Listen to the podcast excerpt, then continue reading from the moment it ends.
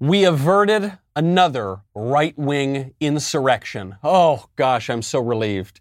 Today, March 5th. Yesterday was March 4th, when I was assured by the mainstream media that right wing insurrectionist, Trump supporting insurrectionists were going to launch a coup d'etat. You see, that's the reason that the left and the mainstream media gave for extending the National Guard in D.C. Uh, they, that was the reason they gave for why Washington, D.C. still looks like Baghdad, like some occupied city. But the coup, it never came. But they, they still extended the National Guard in D.C. Huh. So glad we haven't had an insurrection. I'm Michael Knowles. This is The Michael Knowles Show.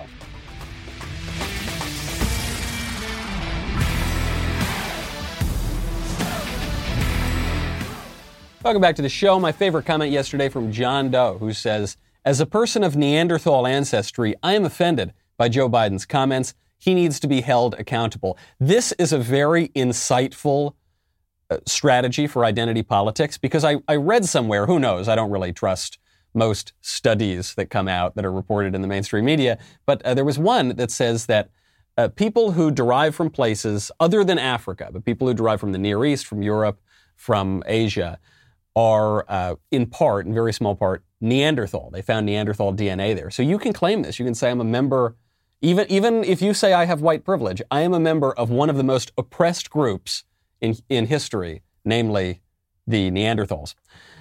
Uh, one great way for you uh, not to suffer the same fate as some of our forebears, for you not to go extinct, and for your money not to go extinct, is to check out Rock Auto. RockAuto.com is a family business serving auto parts customers online for 20 years. Go to RockAuto.com to shop for auto and body parts from hundreds of manufacturers.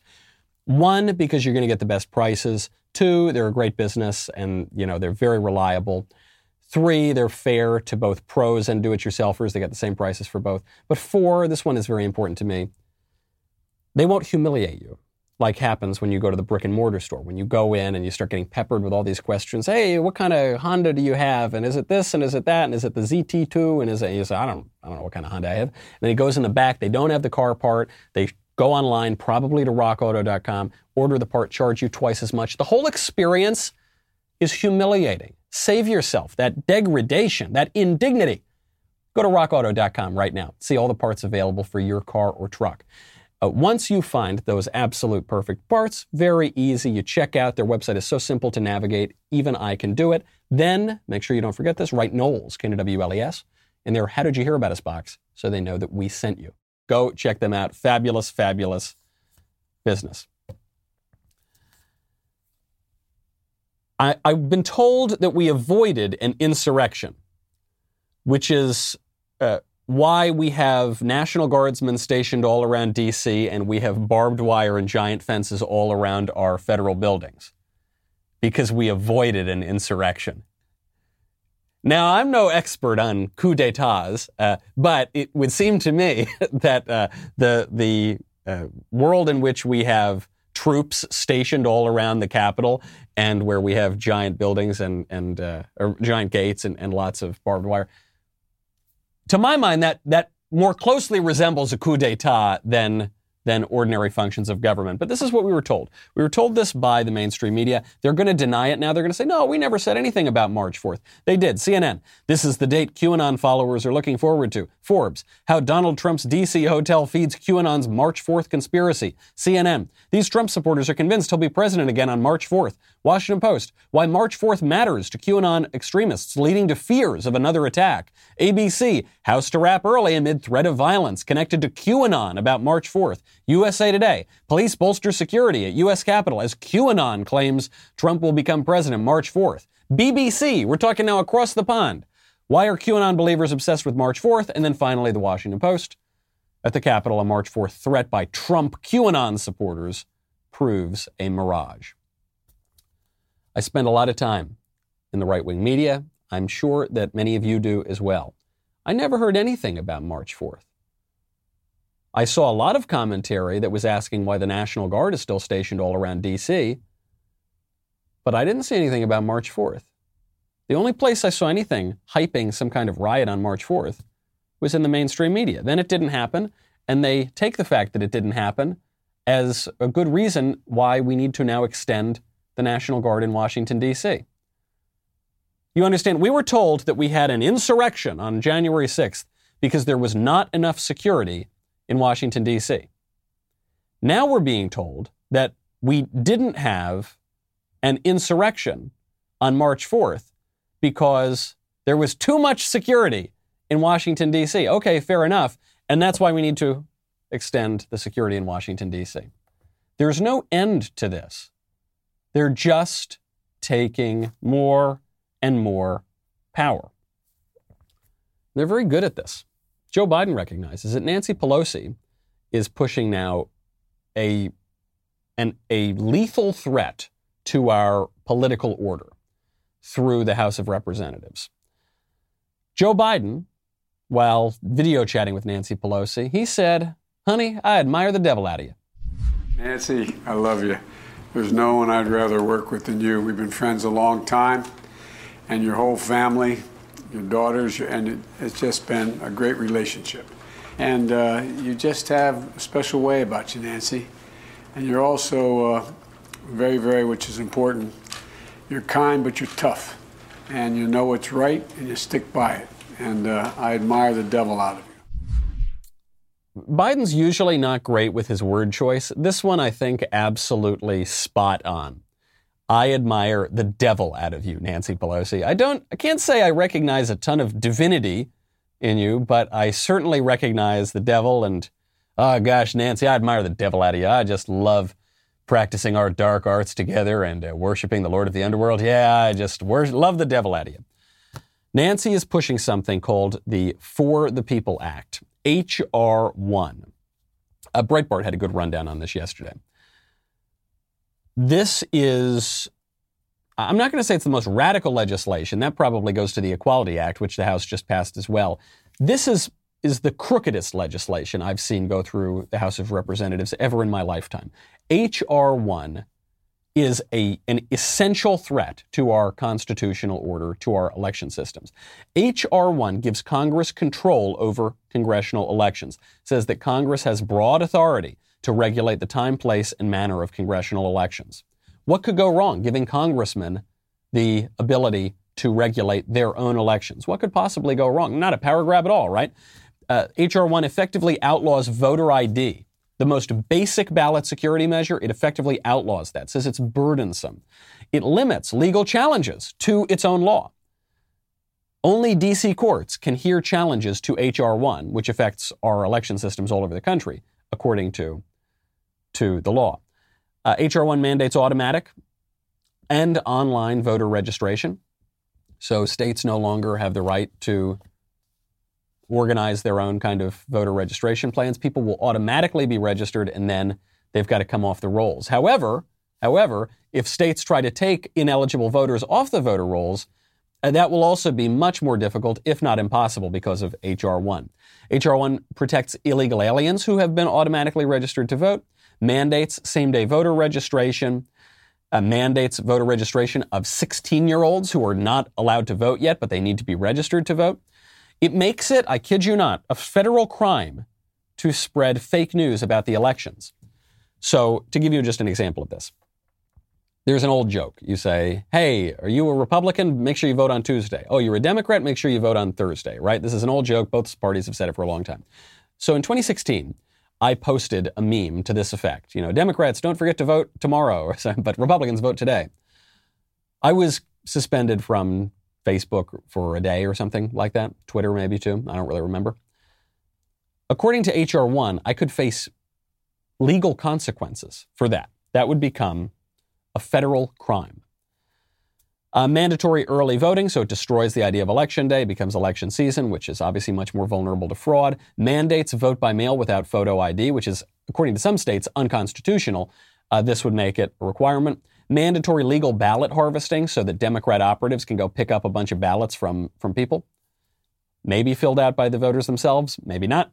Mandatory campus vote coordinators. So it puts a burden on colleges to hire people to harvest votes. Why are they going to harvest the votes? Because the colleges overwhelmingly are going to vote for Democrats. And it establishes a commission to study making Washington, D.C. a state. Washington, D.C. exists specifically not to be a state. The argument for D.C. is that no state should control the seat of federal power. That's why they took some, some of Maryland, some of Virginia, and they make it Washington, D.C. Now they want to turn this into a state. Why? It gives Democrats much more power. Gives Democrats two more votes in the Senate, gives Democrats another congressman, gives Democrats an advantage in presidential voting. It's not just the government seizing this kind of power. Uh, YouTube is, of course, taking more and more power, not just from those of us who say things that YouTube doesn't like on our channels, not just those of us in the media or who are working in politics but are not elected. They're now censoring Trump. They obviously censored Trump's YouTube channel. Trump then gave a speech at CPAC over the weekend. YouTube has censored that speech and has suspended the channel that posted that speech. The video was approaching 4 million views. Can't have that. Can't have that because some oligarchs in Silicon Valley are now going to control our political discourse. And even if someone was a duly elected president, they're not permitted to speak because Google now gets veto power. Beyond that, moving over to eBay, beyond people elected president, now to the most frivolous example, Dr. Seuss is being banned from eBay. We know that Dr. Seuss's publisher is no longer going to publish the racist Dr. Seuss books, Dr. Seuss in part being canceled. So, because they're not being published anymore, the only place you're going to be able to get them is on auction sites secondhand. eBay, quote, is currently sweeping our marketplace to remove these items. According to the Wall Street Journal, an eBay spokesman said that it would take time to review seller listings and monitor newly published listings. Dr. Seuss, too hot to read. This company, eBay, is taking active measures to prohibit kids from ordering. I don't even know the names of the titles. Look what happened on Mulberry Street. Is that one of them? Actively monitoring to, to prohibit banned cartoon books for children. Mein Kampf, by the way, is still on eBay. Mein Kampf, Hitler's book. Still, you can still buy Mein Kampf. You can sell Mein Kampf. Why is that? Some people are pointing out the hypocrisy. It's not hypocrisy. It's a strategy. Mein Kampf is not a threat to the left. Dr. Seuss is much more of a threat to the left than Mein Kampf because Dr. Seuss does not toe the politically correct line. It shows you that we used to have sort of, we were a little looser about some things. We could tell jokes about one another. We were, we were not so agitated. We didn't all kowtow to this grievance politics. Mein Kampf actually helps the left because what the left wants to do is say that all of their enemies are Nazis. And in order for that calumny to have any weight, they need to keep Nazis in our mind all the time. I wouldn't be surprised if the left starts mailing out copies of Mein Kampf to everybody so that they can still have this boogeyman and, and tell us that half of our countrymen are Nazis. Far more important that they ban Dr. Seuss than they ban Hitler. This seems to me, in the wake of the Mirage coup d'etat yesterday, when the mainstream media told us the right wing is going to have an insurrection, a coup d'etat. It seems to me we're having a bit of a silent insurrection, and we have for months and months and months. And it's not being perpetrated by the right, it's being perpetrated by the left, which is slowly but steadily, gradually upending our entire political order. They've been doing this in a very subtle way for about 100 years through political correctness, which is, coincidentally, the subject of my book, which will no doubt be banned by big tech soon enough. The book doesn't come out until June 22nd. You can pre-order now, which might be your best chance to get it. Speechless, Controlling Words, Controlling Minds. It details step by step how the left has has uh, advanced this campaign. But it also points out that the campaign is not what we thought it was. The way the right has fought against political correctness is completely failed. We've pretended it's a battle between free speech and censorship. It's not. It's a battle between two competing standards. And our strategies that we've used to fight it are completely wrong. They're actually counterproductive, and we need to completely change course. Otherwise, you are going to have this subtle, gradual insurrection whereby our election rules completely changed whereby our uh, method of persuading our fellow citizens in our republic completely compromised. In a republic, our ability to persuade one another, that is politics. If they, in big technology or in the left wing establishment broadly, if they can curtail that, they utterly control the politics. If they can censor former presidents, they can completely upend our culture. If Dr. Seuss, I mean, we've been making fun of the Dr. Seuss thing for a while. Dr. Seuss is actually crucial to the fight. If they can cancel a beloved children's author, and if they can totally control the way that children's minds are formed, they will control our politics. Meanwhile, the argument for banning Seuss is anti racism, so called anti racism. Anti racist ideology, quote unquote, is also being used to transform the country at our southern border. Right now, there is a surge at our southern border. The number of young migrants who are being referred to HHS for release into the U.S. has surged 600% since President Trump left office. 600%. A flood of new people entering the country undermines our sovereignty and also gives Democrats likely voters. I'm just looking at public opinion surveys. In 2020, 30,000 unaccompanied minors arrived at the southern border. Administration officials estimate that this year they will, they will see 117,000 unaccompanied minors. We know why the left is doing this, why the left is encouraging this, because one, it tugs on the heartstrings. It makes their opponents look awful if we don't want to let in all sorts of unaccompanied minors, who, who by the way, are facing horrible conditions as they come into this country. They're often being brought over uh, through coyotes. Uh, there was a statistic that came out years ago from Huffington Post and Fusion, I believe, which said that something like 60% or more of uh, young women and girls who cross the border illegally are raped or sexually assaulted on the journey. It's really a, a terrible journey for young people. The left is incentivizing that because they think we're not going to find out about that sort of thing and because they know that they're very likely to be able to count on their votes later on. But doesn't this raise a problem? The left is telling us that the fact that in Florida, you can go to a restaurant. The fact that in Florida you can leave your home is tantamount to mass murder. It's irresponsible Republicans killing all of us because people can move freely within their own towns. But at the same time, they're telling us that we need to welcome hundreds of thousands of migrants who have not really been screened, who have not, I assume they're not wearing masks, who are pouring across the border. Isn't this a bit of a contradiction? If we're allowed to have hundreds of thousands of people cross into our country illegally from who knows where, shouldn't I be able to go down the street and go to the restaurant?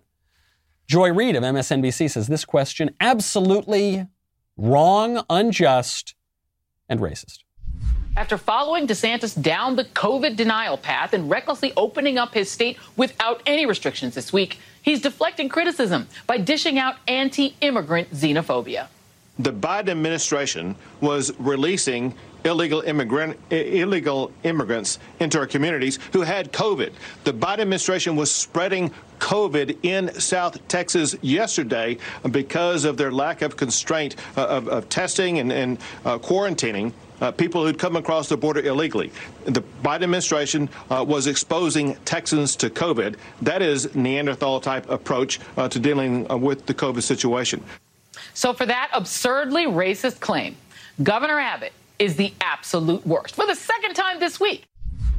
That absurdly racist, totally true claim makes Governor Abbott the worst.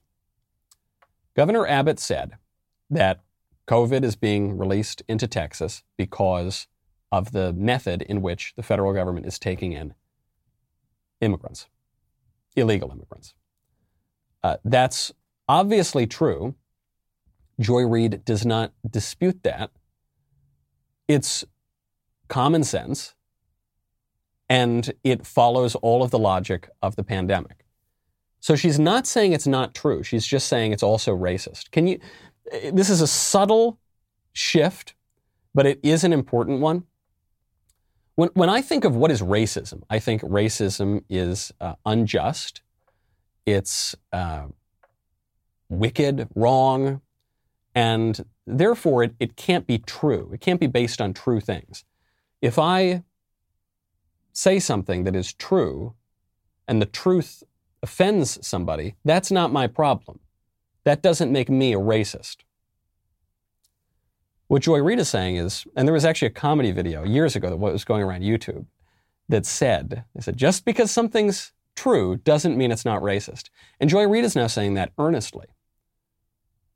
She's saying, don't you dare say true things, because if you do, I'll call you a bigot and we will suppress your speech and we will censor you. That's the message of the broader left wing establishment. We're seeing this day by day, all of us in our individual lives. Actually, there's a woman who went viral on TikTok yesterday who is claiming that she was fired from her job for doing her job because a woman of a racial minority was able to claim without any evidence that she was offended, implying the woman did something wrong, and the, and the young woman lost her job. So I normally don't do this on TikTok, but today I am livid. So I want your opinion to see if this kind of thing is justified. So I work at a retail store and I've worked there now for like a year and a half. Well, I'm moving these racks and I didn't want to hit anyone, so I kind of looked to each side to see if anyone's on the other side to see if I can move it. Well, I look this way and I end up seeing someone, so I stop and I don't move it. Well, she instantly looks at me and says, Can I help you with something? And I'm like, Oh, no, I'm sorry. I was just going to move the rack and I want to make sure I didn't hit anyone. Well, then she says, I want to put a corporate complaint against you for racial profiling because apparently I looked at her the wrong way and was assuming she didn't have money. I would never just assume someone doesn't have money by what they look like. That is stupid. well, I had to give a whole statement about the thing, and overall, they called me up today and fired me due to me looking at someone and being racist. So, do you think that's justified, or do you think that's wrongful termination because I'm pissed? I don't know if this particular story that this woman is telling is true. I have no reason to disbelieve it, but I think we have all seen evidence that these sorts of things happen. Just the Coca Cola Be Less White campaign that LinkedIn has now taken off of their platform, thankfully. Just that alone shows you that this sort of thing happens. You can be accused of racism for saying something that's true. You can be accused of racism for looking at someone. I don't necessarily blame the left wingers who are using this political strategy because the left is frequently dishonest. They, they, if they are rejecting a sort of transcendent moral order, then they really have no problem with being dishonest and, and lying about these things. And it's very effective. It's a grift. It's a total grift. We're, we're seeing actually some fissions among some of the most prominent race hustlers in the country because race hustling is big business.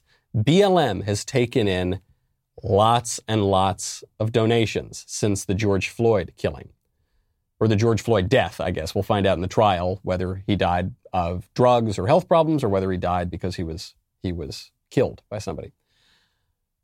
But this is big business. I read that, there are some numbers. It's hard to get exact exact numbers here, but I, I have read that BLM has taken in something like $90 million, might be significantly more than that. And some other race hustlers want in on the action. The family of Michael Brown. You remember Michael Brown? Michael Brown was a young man in Ferguson, Missouri, who robbed a store, then was walking down the street, and then uh, charged a police officer, grabbed his gun, and sadly was killed in this incident officer doesn't appear to have done anything wrong, uh, but it is a sad incident. A guy died. Just generally speaking, that's a sad thing. So the Michael Brown incident helped to, to start the Black Lives Matter movement because the reality of what happened to Michael Brown was completely rewritten. We were told he was a gentle giant. We were told he had his hands up. And he said, hands up, don't shoot. Didn't happen. It was completely contradicted by the witnesses and the grand jury. But that myth launched BLM. Now, BLM's making a lot of money, and now Michael Brown's family and some of the local community organizers, also known as race agitators in Ferguson, are demanding a cut of the action. Mike Brown Sr. and Tory Russell, a local organizer, have demanded that the Black Lives Matter organization provide $20 million to continue their work in Ferguson, Missouri. $20 million to continue the very important work of Michael Brown Sr. and Tory Russell. What work is that? I don't know. Can't quite describe it. But anyway, pay up. There is a certain satisfaction in watching these extortion artists extort one another. These, these shakedown artists try to run the con on one another. And uh, frankly, I don't, I don't blame these guys, Mr. Mr. Brown or Mr. Russell. I don't blame them. BLM organization are grifters just like race hustlers all around the country. So why should, why should one group of them get all the money? Doesn't make a lot of sense. This system is everywhere. It's in corporate boardrooms, as we saw last week. It's in retail shops. It certainly would appear to be. It's in universities. It's down in kindergarten education. Kindergartners are now being taught anti racism, which is just a code word for radical leftist ideology. This is all over our country. Where's the real insurrection? Where's the real coup? Is the insurrection what happened yesterday on March 4th, which proved a mirage, or is the insurrection the ideological transformation that's gone on for decades now, backed up by actual violence in the streets for six to eight months during 2020 when leftist radicals burned down our country? This may be, I'm sorry to say, the new normal. And the new normal, these, these policies, forget racial grievance for a second, even the so called public health policies that have totally upended our American way of life, that have canceled holidays, that have prevented us from seeing one another, that have taken away so many of our liberties, they might be here to say, stay. Dr. Paul Offit, who's the director of the Vaccine Education Center in Philly, he's a member of the FDA's Vaccine Advisory Committee. He was interviewed on CNN, and he says, you know, look, once we get COVID under control, well, someday that'll happen. Uh, we should probably just keep wearing the masks anyway we figure out what flu strains have been circulating in places like Australia or South America, which sort of pr- predicts what, what strains are likely to come into our, our country. There's been so little flu in those, those two areas. I, I, think it's going to be hard for us to try and figure out what flu strains to pick. But you're right. It's, if we mask and social distance every winter, we will see a dramatic reduction in flu, which usually causes hundreds of thousands of hospitalizations and tens of thousands of deaths. I wonder whether that would be, will be the lesson uh, from this. It's certainly the lesson that you people want to foist on us, but it's not the lesson that I'm going to take. You know, I was I, I knew this was going to happen. I was speaking to a generally more conservative public health expert. There aren't too many conservatives in that particular field. It's just a leftist field. It, it involves uh, a left wing way of thinking about the world and about politics. But I was talking to a guy who's more center, more right wing, and he said, You know, Michael, maybe this isn't the worst thing. We, we were kind of crazy before. You'd go out when you had the sniffles. That's kind of crazy. We shouldn't be doing that, right? I think we should. I think it is disordered to wear masks in public like bacteria ridden banditos. I think that it is inhuman to cover up our mouths, our speech, the, the essential quality that makes us human and that defines our system of government, at least the one we've had for a couple hundred years now. It's wrong. It's just intrinsically wrong. I would rather see people's smiling faces, hug my relatives, and celebrate Christmas than maybe avoid getting the sniffles. I'd never get the flu shot, and I don't intend to. I don't intend to get this vaccine either. If I were much, much older, I'd consider getting the flu shot and I'd consider getting the coronavirus shot. But I'm not. Not saying I'm invincible. I guess there's a terrible world in which a bad flu takes me, God forbid, or, or a COVID or something, but I'm willing to take the risk. We all take risks in society. I would rather have a human, well ordered society where I can see everybody's smiling face than, than not have a light cough. This is the common sense. This is actually the one hope that I think we all have here. The father of what you might call neo Marxism, cultural Marxism is a term that's used, a uh, very important figure in Western Marxism, is Antonio Gramsci. I, I write about him at great length in my book. Gramsci is the uh, head of the Italian, former head of the Italian Communist Party. He was imprisoned by Mussolini. Uh, one of the worst things Mussolini ever did was imprison this guy because it gave him a chance to write. if he was going to imprison him, he should have taken away his pen and paper. He wrote the prison notebooks. He wrote, he wrote about th- this uh, one issue that Marxists have, which is they don't have a grasp on the common sense. The conservatives have the common sense. They have cultural hegemony, and they just, a lot of people when you hear these cockamamie left wing theories, you just say, that doesn't sound right to me. This is why the left has to transform our way of thinking, has to get into the schools very early, has to force on us a new normal so that they can transform the common sense and we don't question their crazy ideas. I think conservatives still have the common sense. I think in many ways this is why Trump, and an anti ideological candidate, a common sense candidate, did so well in 2016. There was a woman who summed this up to me. She, she pulled up, she's just gone viral in a, a video on social media. She pulls up to a fast food counter. They're going to hand her her food. Some fast food places tell you to wear masks. I obviously never do that, but I guess sometimes they're sticklers. And the, the person refuses to hand the woman her food. He'll hand her a mask, but not her food. She's very confused. Hi. You have a mask? No, I don't. I can give you one. Uh, you can give me one? I can give you one. Why do I, I, need you to wear a mask.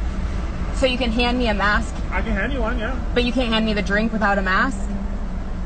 You've got to wear a mask. How does that make any sense? That's what. That's what I. I just need you to wear a mask. When you do you mind? Well, if you can hand me a mask, why can't you just hand me the drink? I can hand you the mask. Uh, listen, sir, I have two brain cells to rub together and an, uh, even a modicum of independent thought, so I'm just pointing out to you that what you're saying doesn't make any sense. Uh, uh, uh, wear the mask. Beep boop. Beep beep boop. Wear the mask. Bah. Wear the mask. uh, this is the battle right now. When we're talking about the insurrections, the coups, yeah, there is. There is a cultural coup that's going on in our country right now, and we're trying to stave that off. And the two battle lines are exactly what you've heard there.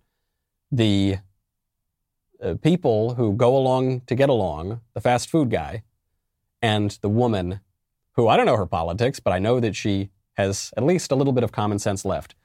If we cannot hold the common sense, if we cannot stave off and shatter the new normal, then uh, that, that will be the final blow. If we can hold on to the common sense, we have a chance. We are going to be hearing about all sorts of uh, common sense questions from Ben today. Uh, we're also going to be hearing about Neanderthals. We're also going to be hearing about Joe Biden. Head on over and listen to his show. And you know, there's another show you can listen to from Ben. That would be Debunked. Lots of crazy left wing ideas that uh, go unchallenged in our society. Well, Ben, with his lightning fast reflexes of facts and logic, is going to go in and debunk a bunch of crazy left wing claims in 15 minutes or less. Uh, he's talking about minimum wage on this most recent episode. Head on over to dailywire.com slash subscribe. This is uh, exclusively a show for Daily Wire members. So if you go head on over to dailywire.com slash subscribe, use code debunked, you'll get 25% off your new membership. Stay tuned for this Friday's episode where Ben will break down the unions. Hopefully he'll break the unions as well, but he'll definitely break down the unions. We'll be back with a lot more.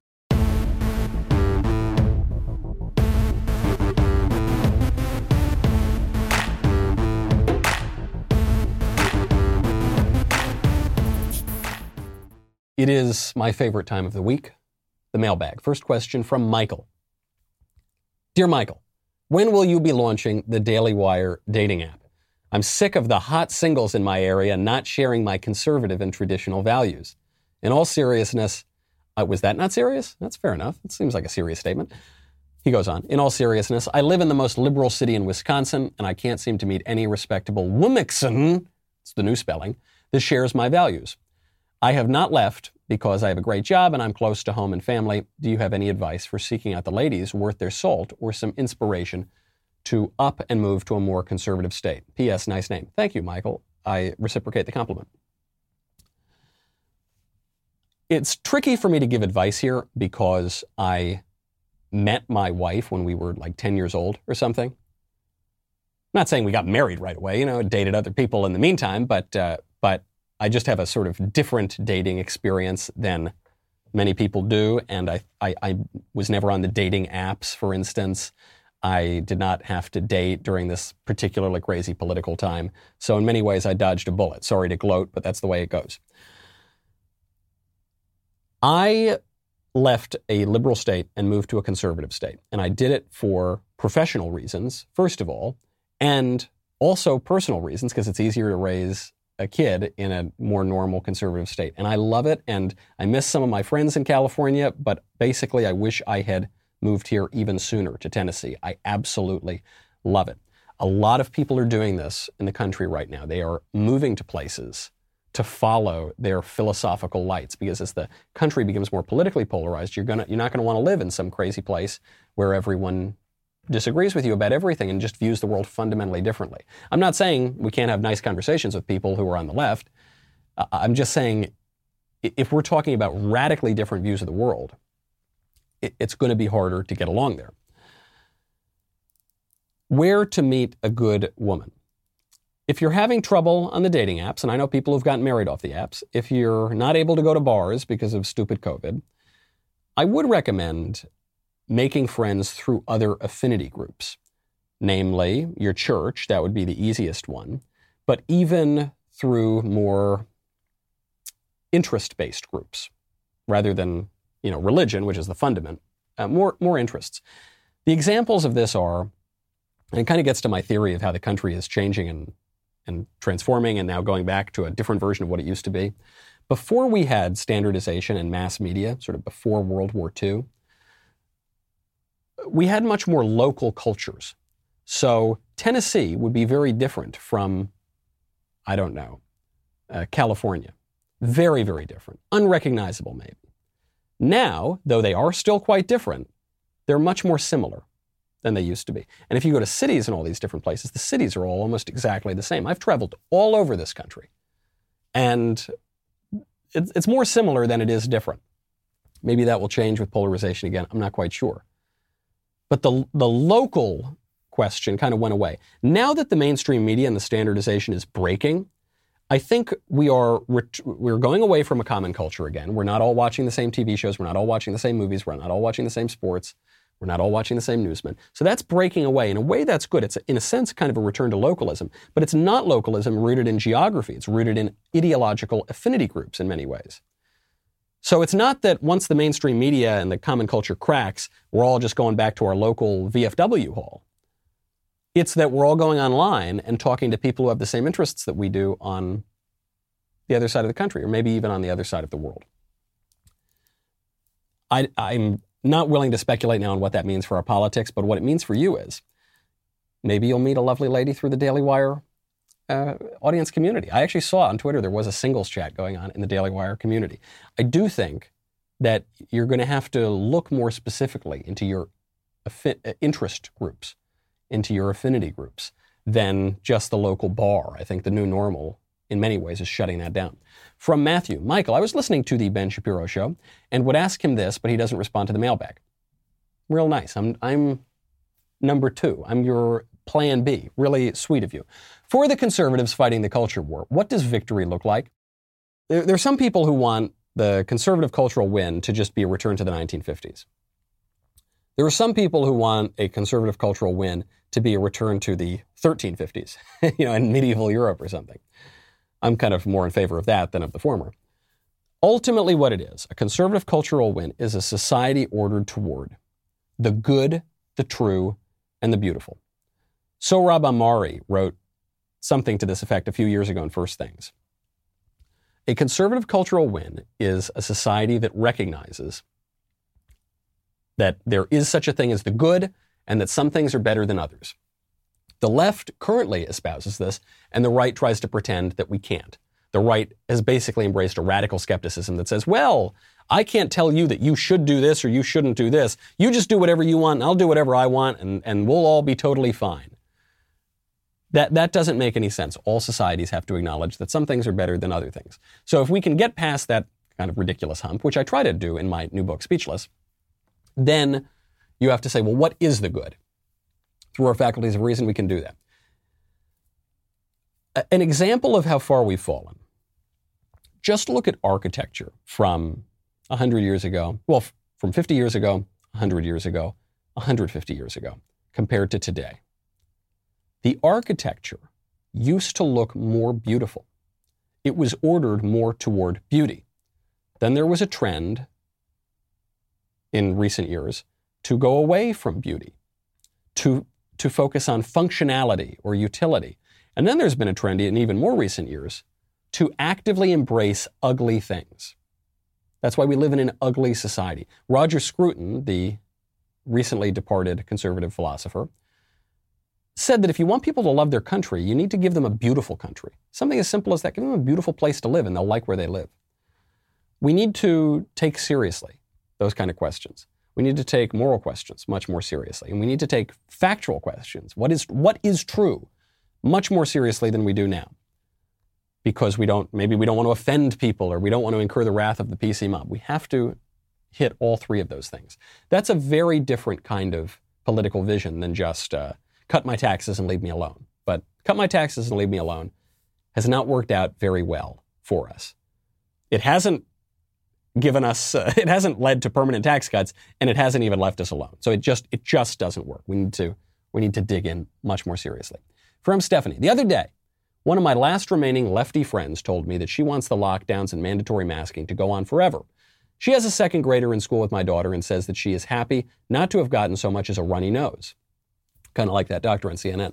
I was honestly baffled by this particular worldview and new level of cowardice that she'd be willing to give up her life to maybe live longer or live life without any runny noses. Since she and I are both Catholic, I wondered if you might have a theological answer to this that I haven't thought of. When I tried to respond by saying that there is more to life than just surviving, she scoffed at me and said I don't value my health enough. I really want to continue this friendship, but I thought you might have some answers for me. Thanks. Yes, absolutely. Chesterton famously described heresy not as the promotion of vice over virtue, but of the promotion of some virtue to the exclusion of all the other virtues. So having your health is a, is a good thing, but it is not the end of life. It is not the purpose of life to maintain our good health all the time. If, if we think that it is, we are making an idol out of that and we fall into heretical ways of thinking. I'll give you a very specific example with the COVID lockdowns. We are not permitted, and for, for a long period of of the past year and a half. Or I guess we're coming up on the now the one year anniversary, 365 days to slow the spread. For, for the better part of the last year, we have not been permitted to receive the sacraments. We've not been permitted to go to church. And if you're Catholic, you know we have an incarnational faith. You need to receive the sacraments. It is much more important to receive the sacraments than to avoid the sniffles. It is much more important. We are incarnational beings. We are not just disembodied souls. We are souls with bodies joined together. Hylomorphic beings is the technical term. And we need to do things. We need to see one another. It is also simply disordered to walk around like banditos all the time and not see your relatives and not hug your loved ones and not go to their funerals and not bring people together for the births of children, for important events, to keep people away from their education. That is disordered. To not celebrate Christmas, for one. That is disordered. And I su- suspect your friend is taking a good thing, which is health, and making an idol out of it, which is why her view of the world is so screwy. From Brady Hi, Michael. I enjoyed the changing a tire discussion that you all had on the Daily Wire backstage last week. We were all talking about whether or not we had ever changed a tire. And I said that I I actually had changed a tire. It's the manliest thing I've ever done. I've only done it like once or twice, uh, but yeah, some of the other guys had, had not done it. So Brady writes My wife and mother of my four children can confirm that while we were dating, the night I had to change a tire in a full suit after a banquet is still probably the most manly thing I've ever done. What are your thoughts slash plans for your children in looking for a spouse? My wife and I have discussed the idea of courtship, but are unsure of how lenient slash strict to be in our policies. Thanks and keep up the amazing work. Th- this ties in actually with that, that earlier answer we were giving, which is I grew up in a very liberal environment. My mother was fairly conservative. You know, my, my family was kind of moderately conservative, kind of moderately liberal. They were sort of in the middle. Uh, but in a very liberal place, very liberal school, very liberal friends, very liberal everybody. And so we were not encouraged to undergo any kind of new, contrived, formal courtship. We uh, were encouraged to do the opposite of that. Uh, to, uh, when we were young and irresponsible, we were encouraged to be young and irresponsible. And we made all sorts of mistakes and dated all sorts of people and did all sorts of things we shouldn't have done. And then somehow I ended up married to my high school sweetheart in this very sort of traditional setup with a very traditional view of the world. After 10 years of being an atheist and a brief stint of considering being a lib, I came back and now I'm to the right of Attila the Hun. Had I been raised in a much more formal kind of uh, conservative setting, I don't know how that would have worked out. I mean, I'm sorry that I lost 10 years being an atheist derelict, but I'm all's well that ends well. You know, as St. John Vianney said, not all the saints started well, but they all ended well. So I, the thing I would tell you, which is, I don't think it's a cop out. I think it's actually conservative insight, is you, you, you value all the values and include prudence. Prudence is a virtue, and it's a particularly conservative virtue. I think you've got to gear it toward your individual children. If one of your kids just is a wild child, you're going to probably need to put some more constraints on that kid. If one of your kids is basically buttoned up and a good kid, then maybe you loosen up a little bit. And it's going to depend on who your kids are attracted to. If they're attracted to, you know, Johnny on the Harley, you know, taking your daughter behind the gym after school or something, then, you know, uh, maybe you're going to have to have a tougher hand in this sort of thing. And if not, then you're going to be able to be a little bit more lenient. But I think we, we shouldn't just have some ideological 10 bullet point, this is exactly what you should do. You're talking about your family, you're talking about real relationships, you're talking about very particular things. You should, you should follow specificity and prudence. Final question from MP. I'm 25, wrapping up my final semester of graduate school in philosophy at Franciscan University of Steubenville, one of my absolute favorite universities in the country. My plan prior to starting the current semester was to enter the U.S. Navy and take the legal route. After hearing about some of the new policies the Navy's putting in place that are very left wing, I'm not so sure anymore. I want to serve my country and join the military, but I don't want to be dishonorably discharged because I can't go along with their new policies. Do you think a Catholic can still serve in the military despite these policies? Thanks. Love the show and all you guys at the Daily Wire. Uh, I do think that a Catholic can still serve in the Navy.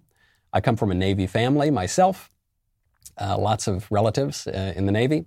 And so I think they can. It's very frustrating what the Navy and the government bureaucracies in general, the military is not excluded from that, are doing in terms of political correctness. But I, I don't think you're in a position right now. I don't think the situation's gotten so bad that you would not be able to uh, live your faith and still serve in the Navy. It requires sacrifice. Perhaps one of those sacrifices is putting up with PC policies until we can get someone in there at the political level to reverse them, until we can start to undo this silent coup that's been going on for a long time. I'm Michael Knowles. This is The Michael Knowles Show. See you next week.